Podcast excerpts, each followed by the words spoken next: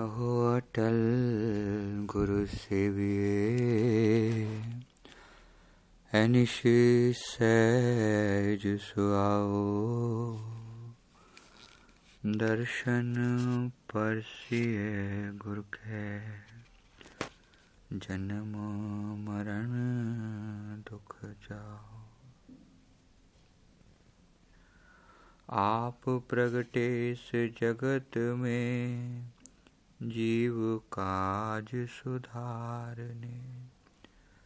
शब्द नावो बनाए सुंदर।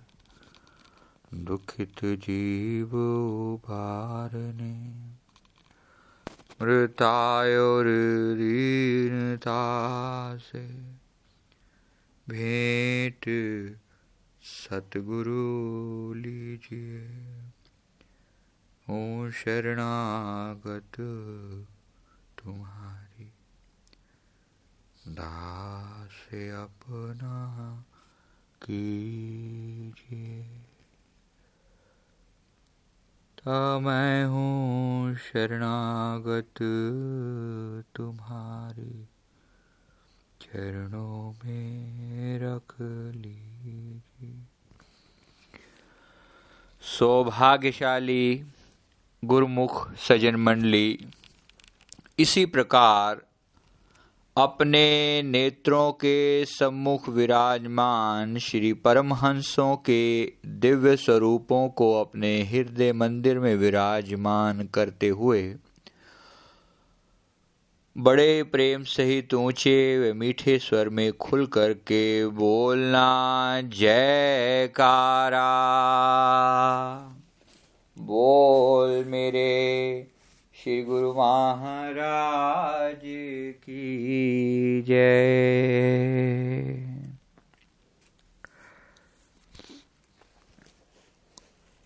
गुरुमुखो, हम श्री दरबार में जो आरती करते हैं इस आरती के बारे में कुछ बातें विशेष रूप से समझनी बहुत ज़रूरी हैं। एक तो ये बात दिल में पक्की बिठा लें कि जो लोग ध्यान की गहराइयों में उतरना चाहते हैं, ये चाहते हैं कि भजन में, ध्यान में उनका मन लगे। आरती उनके लिए पहला स्टेप है, पहली सीढ़ी है। जिसकी श्री आरती पूजा अच्छे से नहीं होती, दोनों समय नहीं होती, उसके लिए बहुत कठिन है कि उसका भजन अच्छे से हो पाएगा। आप लोगों में से कई बार, अब जब बात करते हैं, हम लोग अलग से खड़े होकर जब मिलते हैं, बात करते हैं, फ़ोन पे भी बात होती है कुछ लोगों से। अधिकतर लोगों की ये कंप्लेंट रहती है, जी, भजन में मन नहीं लगता। हमारी उनसे पहली बेनती यही होती है कि, भैया, आपका आरती में मन लगता है या नहीं लगता? कहते थे आरती तो जैसे तैसे कर लेते हैं, भजन तो वैसे भी नहीं हो पाता। अब सबसे बड़ी समस्या यही है, गुरुमुखो, अगर हमारी श्री आरती पूजा प्रेम से नहीं हो सकती तो भजन भी नहीं हो पाएगा। हम तो आपसे यही बेनती कर रहे हैं कि भजन अभ्यास को अगर श्री आरती की टर्म कंडीशंस में लगाएँ तो हम ये कह सकते हैं कि श्री आरती पूजा जो है, वो खुली आँखों से किया जाने वाला ध्यान है। क्योंकि श्री आरती के दौरान, देखिए, हमारी आँखें खुली होती हैं, हमारे पाँचों की पाँचों ज्ञानेन्द्रियाँ श्री आरती के अंदर जो है वो इस्तेमाल होती हैं। सबसे पहले हम कहें कि हम आँखों से श्री गुरु महाराज जी के दर्शन दीदार करते हैं, उनके आगे मत्था टेकते हैं। उनकी श्री मूरत हमारी आँखों के सामने होती है।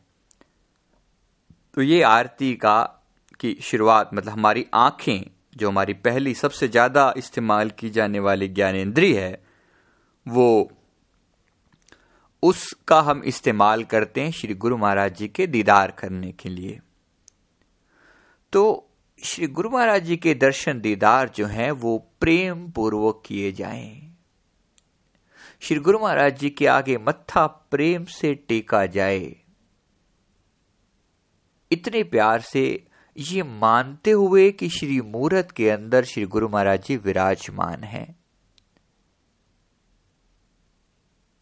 श्री प्रभु जी ने अपने मुखारविंद से बात फरमाई थी, हुजूर दाता दयाल जी ने, कि जिस स्थान पर श्री आरती पूजा निश्चित समय पर होती है हम पाँच मिनट पहले ही वहाँ जाकर विराजमान हो जाते हैं। आप सोचिए, गुरुमुख, श्री गुरु महाराज जी विराजमान हो तो हमारा क्या फ़र्ज़ बन जाता है? अगर वो पाँच मिनट पहले आकर विराजमान हो जाते हैं तो हमें तो दस मिनट पहले पहुँचना चाहिए श्री आरती पर। फिर भी हम देखते हैं कुटिया में जितने भी अधिक, अधिकतर लोग, क्योंकि श्री आरती की अभी जो शुरुआत हुई तो बहुत कम लोग थे। मुश्किल से सात आठ लोग रहे होंगे। अभी बाकी सारी संगत अभी जो है, उसके बाद श्री आरती के बाद भजन अभ्यास हो गया, बहुत सारे भजन भी भूल गए हैं। अब सत्संग की अभी शुरुआत हुई है। देखिए, अब जाकर संगत अभी भी आ रही है। माफ़ कीजिएगा, लेकिन गुरुमुख, जो संगत उस समय पर नहीं आ पाई, श्री आरती में पहुँच नहीं पाई, वो पूरा लाभ नहीं ले पाएँगे श्री आरती का। और श्री आरती पूजा के जो हमने पहली बात हमने कहा, हमने कही कि श्री आरती पूजा के अंदर एकाग्रता की बहुत ज़रूरत है। जो श्री आरती पूजा से पहले हम जयकारा बोलते हैं, वो जयकारा असल में एक प्रार्थना है अपने सतगुरु के आगे जो की जाती है। वो ये प्रार्थना यही कही जा रही है कि जो मेरा मन संसार में भटक रहा है, अपने गुरु महाराज जी के आगे हम ये विनती करते हैं, प्रार्थना करते हैं कि हे सतगुरु, आपकी कृपा से मेरा ये मन वश में आ जाए। हम जब ये कहते हैं, बोल जयकारा, बोल मेरे श्री गुरु महाराज की जय। हम इसमें ये कह रहे होते हैं कि मेरे श्री गुरु महाराज जी की जय हो, विजय हो, और किसकी पराजय हो? मेरे मन की। तो हम ये कहते हैं कि मेरा मन हार जाए, मेरे मन की पराजय हो जाए, और मेरे श्री गुरु महाराज जी जीत जाएँ। और ये जयकारा दोनों हाथ जोड़कर बोला जाता है। श्री आरती के दौरान भी हम दोनों हाथ लगातार जोड़ कर रखते हैं। हाथों को जोड़ने का गुरमुख अगर आपको मतलब समझ समझ सकें, हमारे हाथ की दाएँ, हाथ की जो पाँचों उंगलियाँ हैं, वो पाँचों ज्ञानेन्द्रियों की परिचायक होती हैं। बाएँ हाथ की जो उंगलियाँ हैं, वो पाँचों कर्मेंद्रियों की परिचायक होती हैं। पाँच और पाँच को जोड़कर हम आपस में जोड़ लेते हैं और साथ में अपना मन भी बीच में शामिल कर देते हैं। यानी पाँच और पाँच को जोड़कर दस हो गया, दस के साथ अपना मन लगा दिया ग्यारहवा। तो ये ग्यारह अक्षोहिणी सेना बन जाती है जो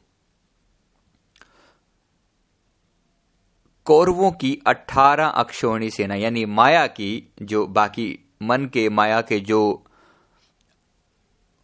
जो सह, सहयोगी हैं, यानी काम, क्रोध, लोभ, मोह, अहंकार आदि, ये जो बुराइयाँ हैं, जो हमारा मन भटकाती हैं तो हम इस गुरु महाराज जी की रहमत और दया से हम इन पाँच ज्ञानेन्द्रियों, पाँच कर्मेंद्रियों और साथ में मन को शामिल करके हम उन माया की जो शत्रु हैं, उनसे हम मुकाबला करते हैं और उनको हरा पाते हैं श्री गुरु महाराज जी की कृपा और दया से।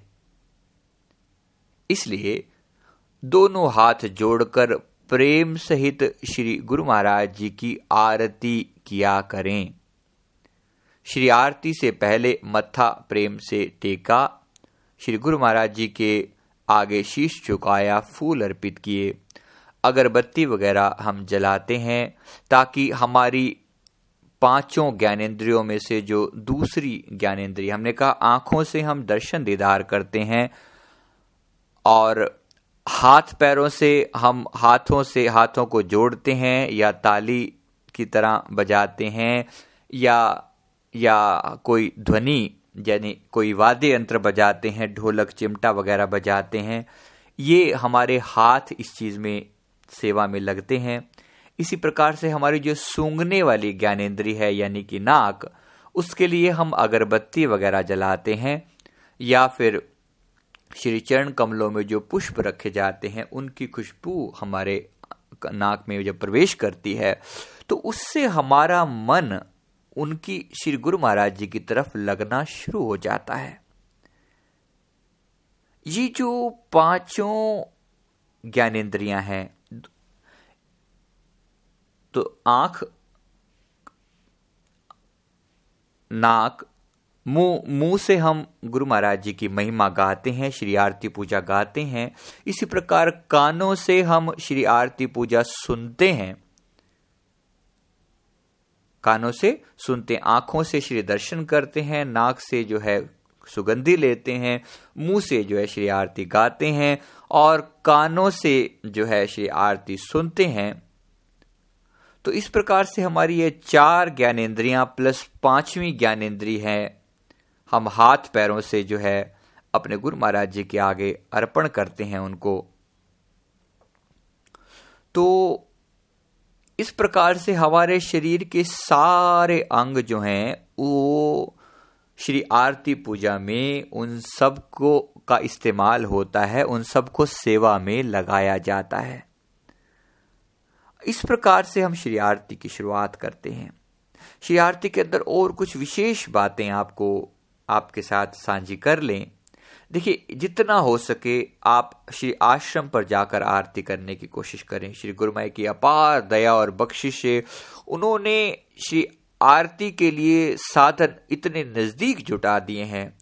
हो सके तो आश्रम पर जाकर आरती करें, उससे बहुत लाभ होगा।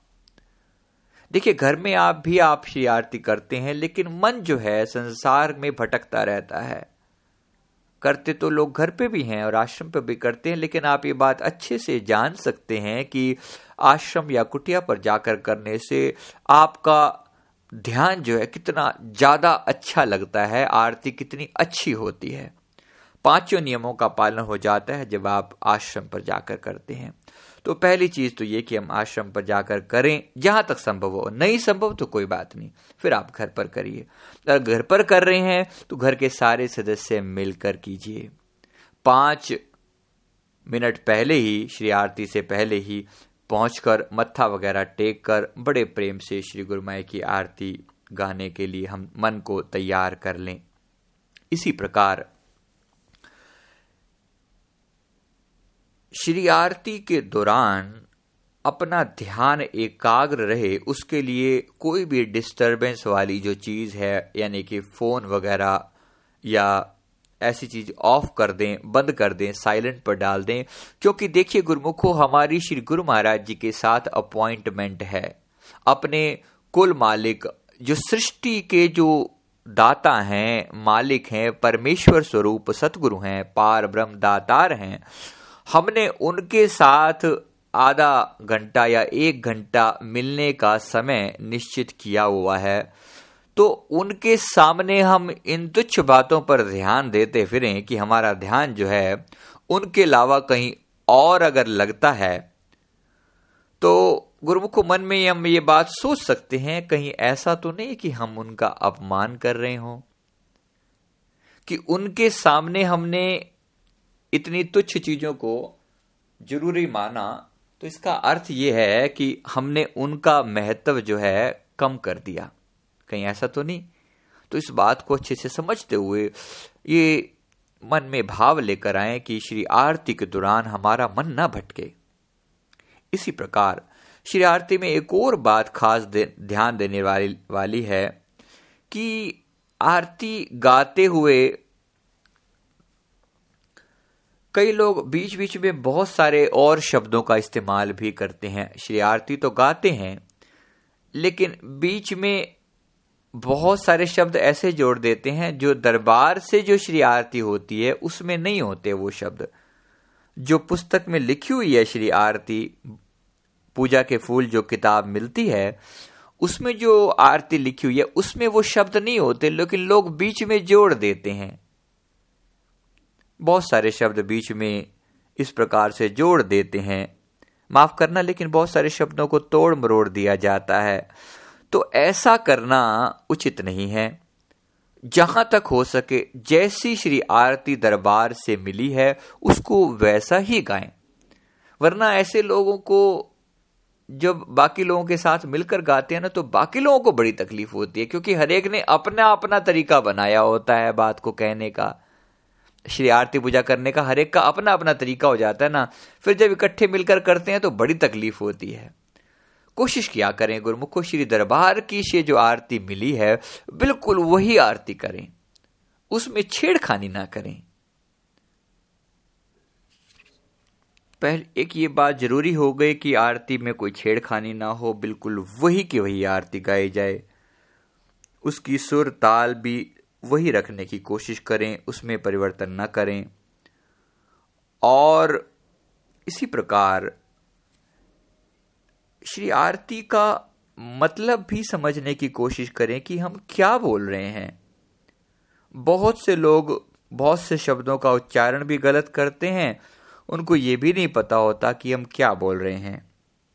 माफ़ करना गुरमुखो लेकिन कुछ समय तक ये गलती हो तो ठीक है। कभी इंसान को शुरू शुरू में नहीं पता चलता, लेकिन बड़े लंबे समय तक ऐसी मिस्टेक जब दोहराई जाती है तो बड़ा अजीब लगता है। तो बाकी लोगों का ध्यान भी भटकता है। तो इससे जो है, हम प्रयास करें कि श्री आरती को कुछ समय तक जो है, वो बुक से पढ़कर ही गाएँ। हु बहु जो शब्द लिखे गए हैं, वैसे का वैसे ही उच्चारण करें। जब आपकी प्रैक्टिस हो जाएगी तो फिर आप उसमें गलती नहीं करेंगे। अब इसका मतलब भी समझें कि जो हम कह रहे हैं, उसका क्या मतलब है। श्री ग्रंथ के पीछे इस श्री आरती पूजा और स्तोत्र का मतलब बड़े खोल कर समझाया हुआ है। तो उसको समझें। उसके बाद जब आप आरती करेंगे, आरती में एकाग्रता आएगी। और कुछ समय के बाद फिर से रिपीट कर लें। माफ़ करना, फिर से रिपीट कर लें, दोहरा लें उसको। कई बार सालों बीत जाते हैं, हमें लगता है हम रोज श्री आरती कर रहे हैं। लेकिन क्या सचमुच हमारी ध्यान आरती में होता है? आप एक महीने में एक बार श्री आरती का मतलब एक बार दोबारा पढ़ लें और फिर देखिए कितना चेंज आता है। कुछ दिन तक तो वो आपके मन में वो घूमेगा। ज़रूर घूमेगा। श्री आरती गाते हुए आपका मन जो है, उनके अर्थ पर भी जाएगा, क्योंकि भाव प्रधान है। ध्यान दीजिएगा, गुरुमुखो, भक्ति जो है, वो भाव प्रधान है। आप मुँह से जितना मर्ज़ी उसको सुर ताल बिठाकर गाएँगे, लेकिन अगर अंदर भाव नहीं है, यकीन मानिए उसका पूरा लाभ कभी नहीं होगा। तो जब हम कहें, कोई भी, खास तौर पे श्री आरती पढ़ें, विनती पढ़ें तो उसके अंदर हमारे पूरे भाव शामिल हों। हमारी एक एक बात जो है, वो भावपूर्वक कही जाए।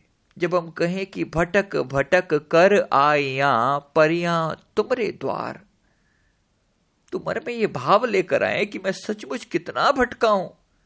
श्री गुरु महाराज जी के चरण कमलों में आने से पहले मेरा मन कहाँ कहाँ नहीं गया। मैंने किस किस के आगे नाक गोडे नहीं रगड़े, लेकिन कहीं पे पूर्ण शांति नहीं मिली। इसलिए श्री गुरु महाराज जी की हम आगे अरदास करते हैं, चरण शरण में राख लो अपनी कृपा थार। हे मेरे सतगुरु, हे मेरे सच्चे बादशाह, हे दातार, हे मेरे साईं मुझ पर दया कर। कि मुझे अपने चरण कमलों की छां बख्श दे। चरण शरण में राख लो अपनी कृपा धार ऐसी दया करो, मुझे अपने चरणों की छाया बख्शो। मेरा मन संसार में उलझा ना रहे। अब अपने चरणों से लगाया है तो अपने चरणों से ही लगाए रखना। इस भाव से विनती करें। और आरती पूजा इतने प्यार से हो कि हमारे नेत्र जो हैं, हमारा हृदय जो है, इसकी गवाही दे। हमारे नेत्र इसकी गवाही दे। यकीन मानिए गुरुमुखो, जो श्री आरती सेजल नेत्रों से की जाती है, प्रेम भरी आँखों से की जाती है, उस आरती का आनंद कुछ और ही होता है। उसका फल कुछ मिले या ना मिले हमें नहीं पता। लेकिन श्री आरती के अंदर लिया गया आनंद, वो क्या कम कम फल है उससे कोई छोटा मोटी बात है कि आरती के अंदर हमारी एकाग्रता नसीब हो गई हमें। यकीन मानिए, अगर श्री आरती पूजा के अंदर आपका मन पूरी तरह से लगा हो, बिल्कुल भी ना भटके। अब देखिए, श्री आरती के एकदम बाद हमें भजन पर बिठाया जाता है तो श्री आरती में अगर मन लगा है तो भजन में मन लगेगा ही लगेगा। कोई कारण नहीं है कि भजन में मन न लगे। इसलिए श्री आरती पूजा प्रेम सहित, भाव सहित मीनिंग सहित, सारे सुर ताल जोड़कर बड़े प्यार सहित, अपने दिल को खोल कर जैसे अपने दिल के भाव जो है, अपने मालिक के आगे रख देने हैं। इस भाव से श्री आरती करें। श्री आरती पूजा के अंदर दौरान जो है, वो जो हम दिया जलाते हैं आरती की थाली में हम हम सजाते हैं तो उसकी बड़े प्यार से आरती की थाली सजाया करें। आरती की थाली बड़े प्यार से सजाया करें।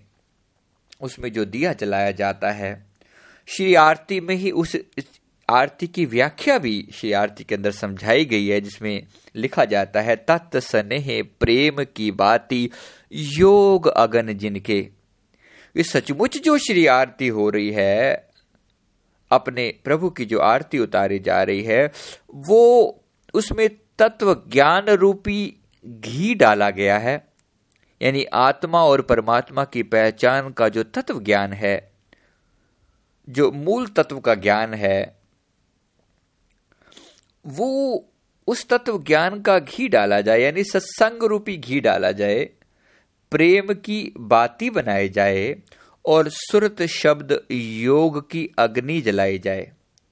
तो इस प्रकार से जब श्री आरती बनाई जाएगी, इस समय से जो जोत बनाई जाएगी, उससे अपने मालिक की आरती उतारी जाए।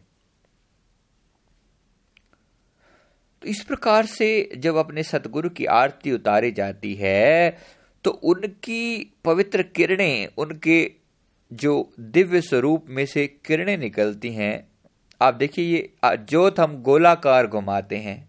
श्री गुरु महाराज जी के दिव्य स्वरूप के चारों तरफ़ गोलाकार रूप में घुमाई जाती है। उनके पवित्र स्वरूप से किरणें निकलकर जो हैं, उनका तेज जो है, वो इस जोत में आकर समा जाता है। फिर इस जोत को श्री आरती खत्म होने के बाद हम वारते हैं। इसको वार कर अपनी आँखों पर लगाते हैं, आँखों के बीच में लगाते हैं, ताकि दोनों आईब्रोज के बीच में, दोनों बोहों के बीच में जो जो तीसरा तिल है, तीसरी आँख है, जो अंदर में हमारे दिया जल रहा है, उसमें प्रकाश पैदा हो, उसमें नूर पैदा हो। उस तीसरी आँख को रोशनी मिले, उसके लिए हम बाहर के इस दिए से, बाहर की इस जोत से उसको रोशनी देने का प्रयास करते हैं। इसलिए श्री आरती पूजा का पूरा महत्व समझ के तब हम श्री आरती किया करें। अब देखिए, श्री आरती पूजा के बाद, श्री आरती के बाद वेंती शुरू हो जाती है। वेंती के दौरान श्री आरती और विनती के दौरान, बहुत सारे लोग जो है वो जोत को घुमाने का प्रयास करते हैं। सोचते हैं कि अगर हम जोत नहीं घुमाएँगे, अपने हाथों से थाली नहीं पकड़ेंगे तो हमारी आरती स्वीकार नहीं होगी। नहीं, गुरमुखो, ऐसी किसी भी गलत फहमी में हमें नहीं पड़ना। देखिए, जो भी वहाँ पर श्री आरती करते हैं, जैसे आश्रम पर हम जाते हैं तो वहाँ के जो संत हैं या जो भी इंचार्ज हैं, कोई भगत जन है, कोई बहन जी हैं, जो भी हैं, वो जब आरती घुमा रहे हैं तो वो हम सबके तरफ़ से घुमा रहे हैं, सबके बिहाफ पर घुमा रहे हैं। तो इसलिए सारे इस बात की जिद ना करें कि हमने थाली पकड़नी ही पकड़नी है। ऐसी कोई ज़रूरत नहीं है। यकीन, सच्चाई तो यह है कि इसमें डिस्टरबेंस ज़्यादा होती है। कोई आ रहा है, कोई जा रहा है, कोई पकड़ रहा है, कोई हट रहा है, इससे ध्यान भटकता है। इसलिए इस तरह की बात से हमें कोई फ़ायदा नहीं होने वाला। इसलिए बस अपना भाव श्री आरती में लगे, अपना मन लगे, तभी हम माने कि आरती हुई है। क्योंकि जैसे पहले भी अर्ज़ की थी, आरती शब्द का अर्थ ही यही है, आ का मतलब है सब ओर से। और रति का मतलब है प्रेम। सब ओर से अपना ध्यान समेट कर केवल अपने श्री गुरु महाराज जी के प्रेम में लीन करना, यही श्री आरती का मतलब है।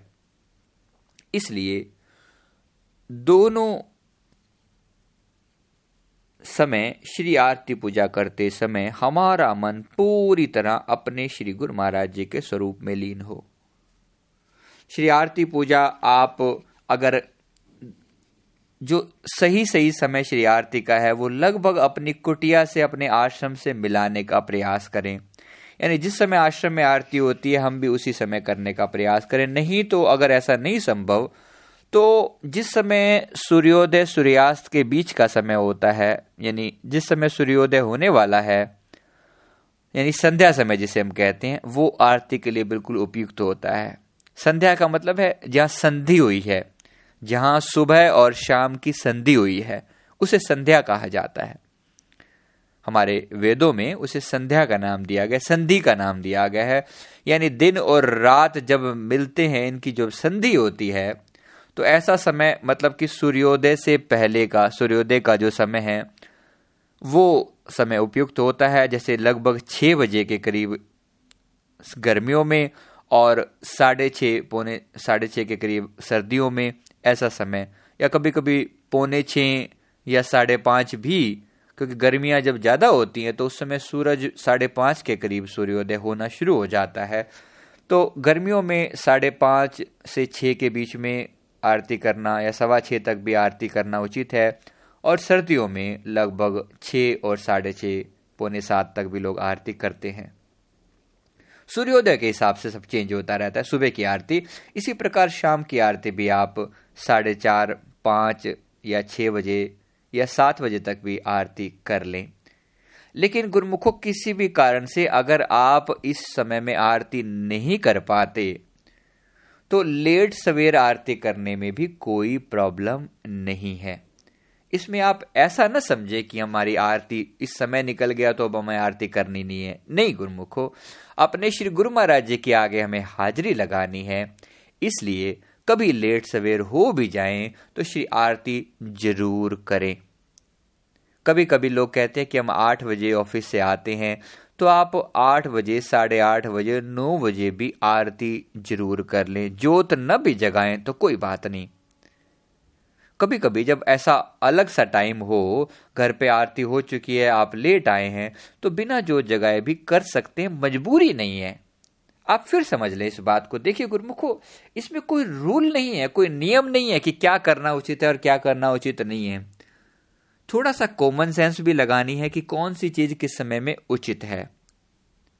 ठीक है? तो वो आप अपने हिसाब से देख सकते हैं। आपको जैसा सूट करे, जैसा उचित लगे थोड़ा सा एडजस्ट करके, लेकिन आप मतलब कोशिश करें कि आरती करें ज़रूर। इसमें नागा ना हो। हमारे दाता दयाल जी की कई बार हमने एक लीला छोटी सी सुनाई है, जिसमें हमने अर्ज़ किया था कि किसी ने बेनती करी श्री चरणों में कि श्री प्रभु जी आप अपना मोबाइल नंबर हमें दे दीजिए, ताकि हम आपसे बात कर पाए। श्री गुरु महाराज जी बड़ा मुस्कुराए, फरमाया कि साढ़ा मोबाइल नंबर चाहिए है। ऐसा कह के प्रभु जी ने कहा कि डायरी पेन ले आ। भगत जी ने ले आए, नोट करने लगे तो प्रभु ने लिखवाया कि श्री आरती पूजा सेवा, सत्संग सिमरण और ध्यान। ये जो डिजिट्स हैं, जो ये मोबाइल नंबर हमारा डायल करेगा, उसको, उसकी बात सीधी हमारे साथ होगी। जयकारा, बोल मेरे श्री गुरु महाराज की जय। उसकी बात सीधी हमारे साथ आ गई। श्री गुरु मैंने इस प्रकार से फरमाया। प्रभु जी ने यह भी फरमाया कि जब उन्होंने भगत जी ने अरदास करी कि प्रभु जी, ये तो पाँच डिजिट हैं, मोबाइल में तो दस अंक होते हैं। श्री महाप्रभु ने फरमाया कि सुबह भी करोगे और शाम भी करोगे तो पाँच और पाँच दस न हो गए। तो इस प्रकार से गुरुमुख को हमें भी दस अंकों की ये जो संख्या श्री गुरुमाई ने बताई है, ये अंक जो है, वो डायल करते रहना है। यानी इन नियमों का पालन करते रहना है ताकि हमारी बात सीधी सीधी श्री गुरु महाराज जी से हो सके। तो श्री आरती के बारे में फिर से एक बार अच्छे से हमने इसके बारे में विचार किया। आरती, अगर भगत जन लेट सवेर भी करते हैं या थोड़ा जल्दी भी करते हैं। जैसे कई लोग कहते हैं कि शाम के छः सात बजे ना ग्राहकों का टाइम होता है उस समय में जिनकी दुकानें होती हैं भगत जन अधिकतर ये शिकायत करते हैं। सात बजे ग्राहकों का टाइम होता है उसी समय में आरती करते हैं। तो टाइम निकल जाता है, यानी कि उस समय में एकाग्रता नहीं होती क्योंकि ग्राहक खड़े होते हैं। तो उनसे अरदास विनती करते हैं कि आप थोड़ा जल्दी भी कर सकते हैं। आप अगर आपको लगता है कि चार बजे ज़्यादा ग्राहक नहीं आता तो चार बजे के बाद, उससे पहले तो नहीं, चार बजे के बाद आप ये आरती कर लें। यानी अगर आपको लगता है चार से साढ़े चार बजे आप, अगर आपकी आरती ध्यान पूर्वक हो सकती है तो उस समय कर लें। यानी देखिए, बात का मतलब समझने की कोशिश कीजिए, ये सारे चीज़ें तो आप अपने आप, आपको समझ में आ जाएँगी। हमारा भाव केवल इतना है कि दोनों समय हम एकाग्रता पूर्वक भाव पूर्वक अपने श्री गुरु महाराज जी को याद कर सकें। श्री आरती पूजा उसके लिए एक ज़रिया है, एक तरीका है। असल में ये भाव भक्ति है। इसमें नियम इतने ज़रूरी नहीं है, भाव प्रधान है, लेकिन क्योंकि हमारा मन जो है नियमों की भाषा ही समझता है, इसलिए श्री गुरु महाराज जी को नियम दृढ़ता पूर्वक बनाने पड़े कि आप इस प्रकार से करिए। मन नहीं भी लगे तो भी करिए, क्योंकि मन तो एक न एक दिन लग ही जाएगा। अगर नियमों में हम बंधे हुए हैं तो एक दिन मन को भी लगना ही पड़ेगा। इस प्रकार से करना बहुत ज़रूरी है। अगर आगे पीछे टाइम को चेंज करके सेट करके आप कर सकते हैं, ज़रूर कीजिए। कभी लगता है कि थोड़ा आप सात की बजाय अगर आठ बजे या साढ़े आठ बजे आप घर आकर आपकी आरती प्रेम से हो सकती है तो ज़रूर कीजिए। कोई टाइम की जो पाबंदी है, वो एक अलग बात है। लेकिन अगर ध्यानपूर्वक होती है, अगर आपकी शी आरती साढ़े आठ बजे ध्यानपूर्वक होती है, ज़्यादा एकाग्रता से होती है, वो आपके लिए ज़्यादा उचित है। बजाय इसके कि आप सात बजे बिल्कुल हबड़ा तबड़ी में आरती करें, पता भी ना लगे कि करी या नहीं करी। नहीं, ऐसा नहीं। देखिए, भाव ज़रूरी है, प्रेम ज़रूरी है। नेत्रों से तो दो जो अश्रु बह निकलते हैं कभी कभी उसकी याद में, वो ज़्यादा ज़रूरी है। उसकी कीमत है। केवल नियम निभाने की भी अपनी कीमत है। केवल नियम निभाए। कभी कभी बहुत मजबूरी हो। कभी कभी फिर बता रहे हैं कभी कभी अगर बहुत मजबूरी हो तो कभी कभी जल्दी में भी हो जाती है, मजबूरी होती है, ट्रेन पकड़नी है कोई और काम है, कोई भी ऐसा काम, कोई आके खड़ा हुआ है, ऐसी मजबूरी कभी कभी हो सकती है तो और बात है। कभी का मतलब महीने में एक आध बार हो गया तो ठीक है। लेकिन ऐसा नियम ना बन जाए, हर दूसरे दिन हमारा मन यही कहता फिर कि बस दस मिनट में फटाफट जल्दी जल्दी आरती कर तो नहीं गुरुमुखो प्रेम पूर्वक प्रेम पूर्वक जिस दातार ने सब कुछ दिया है, उसकी आरती के लिए हम इतना समय नहीं निकाल सकते। तो प्रेम से करनी है। श्री गुरु महाराज जी की आरती हम तो जैसे गाते ही हैं, सिखों की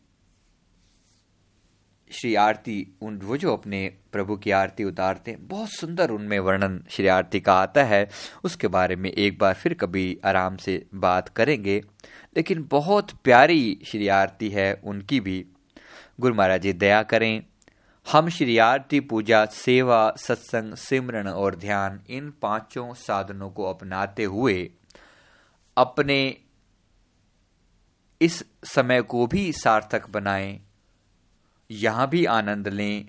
परलोक तो सुहेला अपने आप होगा, जिसका ये लोक सुहेला होगा, उसका परलोक भी धीरे धीरे करके सुहेला हो ही जाएगा।